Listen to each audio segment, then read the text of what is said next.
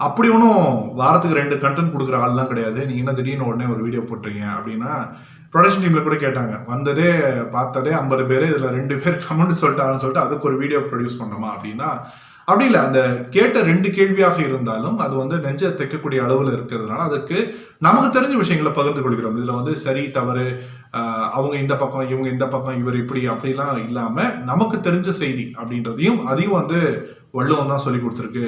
சொல்லுக சொல்லிற் பயனுடைய சொல்லற்க சொல்லிற் பயனில்லாத சொல் பயனில்லா சொல் அப்படின்னு. அதே தான் நமக்கான அளவுக்குள்ளதான சொல் தேவையில்லாம தேவையில்லாத விஷயத்தை பேசக்கூடாது பயனுள்ளதாக இருக்கணும். அதனால தான் அந்த ரெண்டாவது கேள்வி அப்படின்றத அப்படியே விட்டோம். அது ஒன்றும் பெருசா விஷயம் இல்லைன்னு.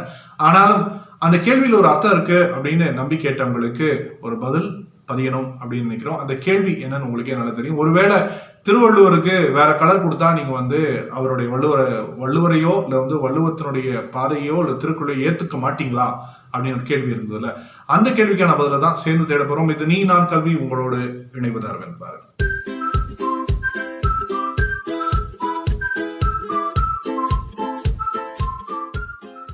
நம்ம என்னதான் வந்து வீடியோ வீடியோவா பேசினாலும் பார்க்க போற இந்த நூறு பேர் தாண்டி இத்தனை பேர் பார்த்துருக்க போறான் ஆனா அதுக்கு முன்னாடி பல லட்சக்கணக்கான மக்கள் பார்த்த ஒரு சினிமா ஒன்று உண்டுங்க.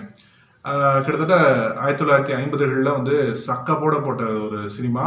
ஔவையார்னு ஒரு திரைப்படம் செம்மையா ஓடின திரைப்படம். அதில் ஒரு பியூட்டிஃபுல்லான ஒரு காட்சி. இது வந்து ஒரு நம்பிக்கை புனைவு நம்ம எப்படி எடுத்துக்கிட்டாலும் பார்த்தீங்கன்னா அதில் வந்து ஒரு அற்புதமான ஒரு காட்சி ஒன்று வரும். எப்படி வந்து வள்ளுவருடைய அந்த திருக்குறள் எப்படி வந்து அஹ், சங்கப்புலவர்கள் ஏற்றுக்கொள்ளாம இருந்து அப்புறம் அவையார் அதற்கு வந்து அவர்களுடைய வாக்குவாதத்தை முன் வச்சு அந்த வாக்கை ஏற்றுக்கொண்டு பின்பு சிவனே அந்த குரலை ஏற்றுக்கொண்ட மாதிரி இருக்குது அப்படின்னு சொன்னாங்க இந்த அடிப்படையில் பார்த்தீங்கன்னா அந்த வள்ளுவருடைய அப்போ அந்த குரல் அப்படிங்கிறது வள்ளுவருடைய வாழ்க்கைங்கிறது கலர் டிபெண்டா இருக்குமோ? அவரோட சிவனை ஏற்றுக்கொண்டாருன்னா இந்த கலரா இருக்குமோ? அப்படின்னு பார்க்க தோணுச்சு அப்படின்னா முன்னாடி வள்ளுவரோட உருவமே நம்ம யாருக்குமே பழக்கப்பட்ட உருவம் கிடையாது. இதைத்தான் இந்த இடத்துல முன்வைக்கணும்னு நினைச்சேன். இது எல்லாமே ஒரு கற்பனை ஒரு நம்பிக்கை. அப்போ அந்தந்த நம்பிக்கை அந்தந்த சமய நம்பிக்கை உடையவர்கள் அவரவர்கள் வந்து வள்ளுவருடைய குரலை வந்து ரொம்ப வருஷமா படிச்சவங்க ரொம்ப காலமா அதை உள்ளிழுத்தவங்க ஒருவேளை இந்த சமயத்திலும் அதற்கு ஒரு முக்கியமான இடம் இருக்கும்னு நம்பி கொடுத்துருக்காங்க. இவ்வளவுதான் இதற்கான உட்பொருள் அவ்வளவுதான். அதுக்கு மேல வந்து இதுல எந்த விதமான உட்பொருளும் கிடையாது. சரி இதற்கு ஒரு ஈடாக ஒரு விஷயம் சொல்லணும் அப்படின்னா நிச்சயமா நான் கூட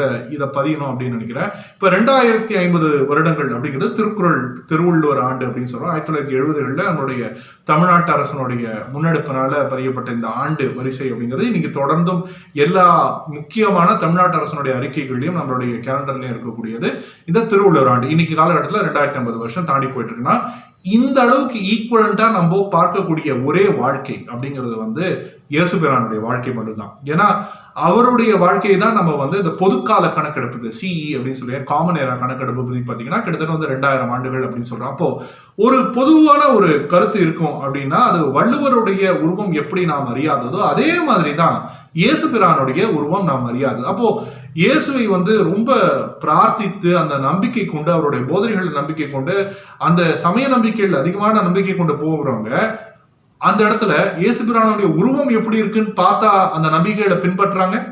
இல்ல இல்ல. அந்த கருத்து அந்த சமய நம்பிக்கை அவர்களுக்கு கொடுக்கக்கூடிய உத்வேகம் அவர்களுடைய ஞான மார்க்கத்தில் செல்வதற்கு அவங்களுடைய வாழ்க்கை நெறிய அந்த சமய நெறி எப்படி அவர்களை கொண்டு செல்கின்றதோ அதற்காகத்தான் அவர்கள் அந்த சமயத்தை பின்பற்றுகின்றார்களே தவிர இயேசுக்கு வந்து தாடி இருந்ததா இல்லையா? இல்ல வந்து ஒரு நீள அங்கி போட்டாரா இல்லையான்னு இந்த கேள்வி யாரும் கேட்கல.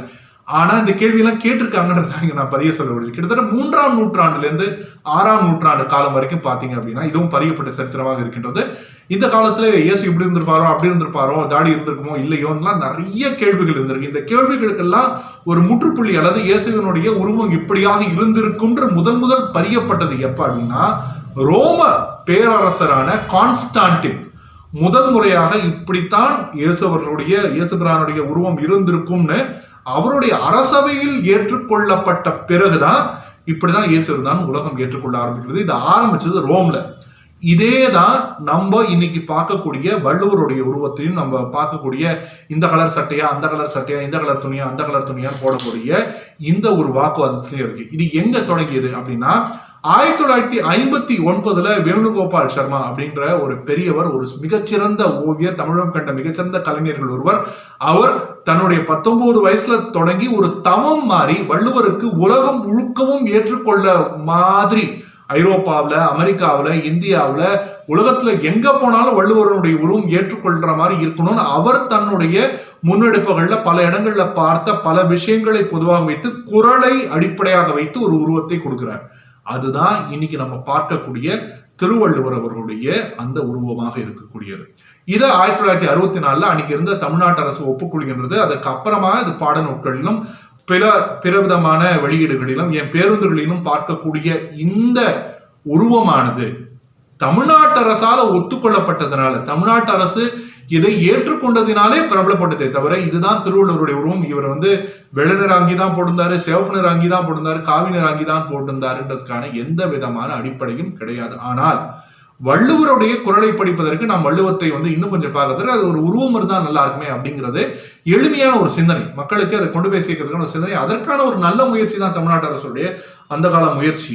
அது வந்து தமிழ் அறிஞர்களால் பிறரால் ஏற்றுக்கொள்ளப்பட்டதுனால இன்னைக்கு நான் ரொம்ப பிரபலமாக அப்போ ஒரு கலர் மாத்தினா ஆஹா வள்ளுவரோட கலர் மாத்திட்டாங்களேன்னு நம்ம பயப்படுறதுக்கோ இல்ல அச்சப்படுறதுக்கோ தேவை கிடையாது. ஏன்னா வள்ளுவம் அந்த குரலை பொறுத்து தான் இருக்கே தவிர மற்ற எந்த விஷயத்தை பொறுத்தும் கிடையாது.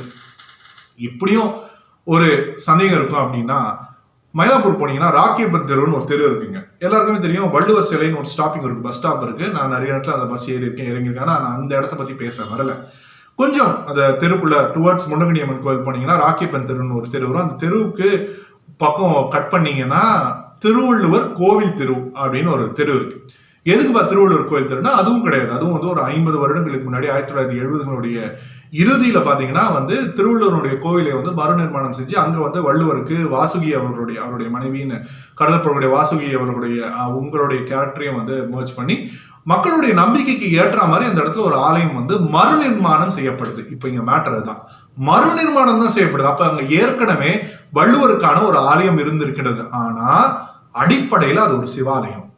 இன்றும் அங்க வந்து இருக்கக்கூடிய சிவனுக்கு தான் மெயின் பூஜை. ஆனா வள்ளுவர் கோவில் சொல்லி சொல்லி வள்ளுவர் அங்க ஃபேமஸ் ஆயிட்டதுனால அது வள்ளுவர் கோயில் திருவள்ளுவர் கோயில் சொன்னாங்க. அது ஒரு சிவாலயம். அப்போ ஒரு சிவாலயத்திலே வள்ளுவருக்கு ஒரு பிரதிஷ்டை செஞ்சு அந்த இடத்துல ஒரு அமைப்பு வச்சு ரொம்ப வருஷமா இது வந்து ஆயிரத்தி தொள்ளாயிரத்தி எழுபதுக்கு முன்னாடி முந்நூறு ஆண்டுகள் குறைந்தபட்சம் நானூறு ஆண்டுகள் குறைந்தபட்சம் அந்த கோவில் அந்த இடத்துல வழக்குன்று இருந்ததாகவும் சிவாலயத்திலே வள்ளுவருடைய அந்த உருவ அமைப்பு இருப்பதாகவும் சொல்லப்படுகிறது. அந்த உருவ அமைப்புல தான் பாத்தீங்கன்னா ஒரு கையில ஓலைச்சுவடி ஒரு கையில எழுத்தாணி இதெல்லாம் அந்த கோயில்ல காணப்பட்ட அடிப்படை கூறுகள் தான். அப்போ வள்ளுவரை ஒரு சிவபக்தராகவோ அல்லது வந்து சிவாலயத்துல நம்ம வணங்கக்கூடிய ஒரு பெரும் முனிவராகவோ அவர்கள் அவங்களுடைய நம்பிக்கையில கண்டிருக்காங்க ஒதுங்கும் இல்லையா? சரி. இன்னொரு விஷயத்த நான் உண்மையை சொல்றேன். இங்கெல்லாம் வேணா நம்ம சொன்ன மாதிரி சமணர்கள் பௌத்தர்கள் இந்த மாதிரி ஒவ்வொரு நம்பிக்கையிலும் இருக்கிற மாதிரி நான் சில ஆண்டுகளுக்கு முன்னாடி ஒரு ஆலயத்துல வந்து நடராஜர் இல்லையா? சிவனுடைய அந்த நாட்டிய அந்த அம்சம். அந்த அம்சத்தை பாராட்டி பாடுவது நடராஜ பத்துன்னு பாடுவாங்க. சில ஆலயங்கள்ல ரொம்ப பிரபலமாக பாடக்கூடியது. அந்த பாடல்ல ரொம்ப முக்கியமாக இவர் இந்த ஏ- இயற்றியவர் கிட்டத்தட்ட ஒரு முந்நூறு ஆண்டுகளுக்கு முன்னாடி வாழ்ந்தவர் சிறுமணவூர் அப்படின்ற ஊர்ல வாழ்ந்த முனுசாமி என்பவர் தான். அவர் ஒரு மிகச்சிறந்த சிவபக்தர். அவர் வந்து நடராஜர் மேல இருக்கக்கூடிய பற்றினாலும் எழுதின அந்த பாடல் அந்த பத்து பாடல்கள்ல அவர் வந்து கும்பமுனி கோரக்கர் போகர் இவங்களுடைய வரிசையில வள்ளுவரை சேர்த்துக்கிறார்.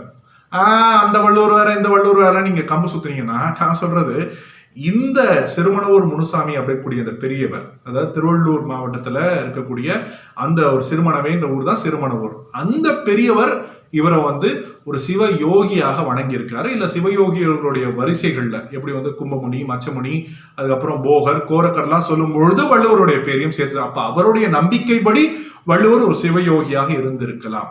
ஆக மொத்தத்துல வள்ளுவருடைய கலர் என்ன? வள்ளுவருடைய நிறம் என்னன்னு தெரிஞ்சோ தெரியாமலோ முன்னூறு ஆண்டுகள்ங்கிறது நான் சொன்ன சிறுமணூர் முனுசாமி அவர்களுடைய ரெஃபரன்ஸ் இந்த திருவள்ளுவர் கோயிலுங்கிறது ஒரு நானூறு வருஷம் ரெஃபரன்ஸ் அப்ப குறைந்தபட்சம் முன்னூறு நானூறு ஆண்டுகளாகவே தெரிந்தோ தெரியாமலோ ஒரு நம்பிக்கையின் மூலம் வள்ளுவரை ஏற்றுக்கொண்டிருக்கிறார்கள். வள்ளுவருடைய அந்த பாடல்களை ஏற்றுக்கொண்டிருக்கிறார்கள். அப்போ தெரிஞ்சோ தெரியாமலோ உருவம் தெரியுதோ தெரியலோ அதெல்லாம் மறந்துட்டு சமய நம்பிக்கைகளை மறந்துவிட்டு வள்ளுவத்தை திருக்குறளை நம்ம எடுத்து பார்க்க முடியும் அப்படின்னா நம்ம வாழ்க்கைக்கு அது ஒரு அருமருந்து. என்னங்க இதுல என்னங்க பெருசா மருந்து? அவர் என்னங்க பெருசா சொல்லிட்டாருன்னு நினைச்சீங்கன்னா சொல்லக்கூடிய ஒரு விஷயம். ரெண்டாயிரம் வருஷம் இருந்தாலும் இன்னைக்கு சொல்லக்கூடிய கல்லுண்ணாண்மையும் இன்னைக்கு சொல்லக்கூடிய புலால் மறுத்தலும் இன்னைக்கு சொல்லக்கூடிய பிறன்மனை நோக்காண்மையும் அன்னைக்கு ரெண்டாயிரம் வருஷத்துக்கு முன்னாடி சொல்லியிருக்காருன்னா அன்னைக்கு சமூகத்திலையும் இதே மாதிரியான பிரச்சனைகள் இருக்கதாங்க செஞ்சிருக்கேன் அந்த பிரச்சனையும் இந்த பிரச்சனையும் ஒரே பதில திருவள்ளுவர்கிட்ட வாங்க முடியுது. அன்னைக்கு இருந்த மேனேஜ்மெண்ட் ப்ராப்ளம்ஸ்க்கும் இன்னைக்கு இருந்த மேனேஜ்மெண்ட் ப்ராப்ளம்ஸ்க்கும் ஒரே பதில திருவள்ளுவருடைய குரலில் இருந்து வாங்க முடிந்திருக்கின்றதுன்றத மட்டும் என்ன வாங்கணுமோ குரல்லேருந்து அதை மட்டும் வாங்கிப்போம். நம்மளோட வாழ்க்கை நல்லா இருக்கும். நான் சொன்ன அதே விஷயம்தான் எனக்கும் அதே தான் பொருந்தும். சொல்லுக சொல்லிற் பயனுடைய சொல்லற்க சொல்லிற் பயனில்லா சொல். பயனில்லாத சொல்லி தான் பேசியிருந்தா மன்னிச்சுக்கோங்க. நீ நான் கல்வி அரவிந்த் பாரதி.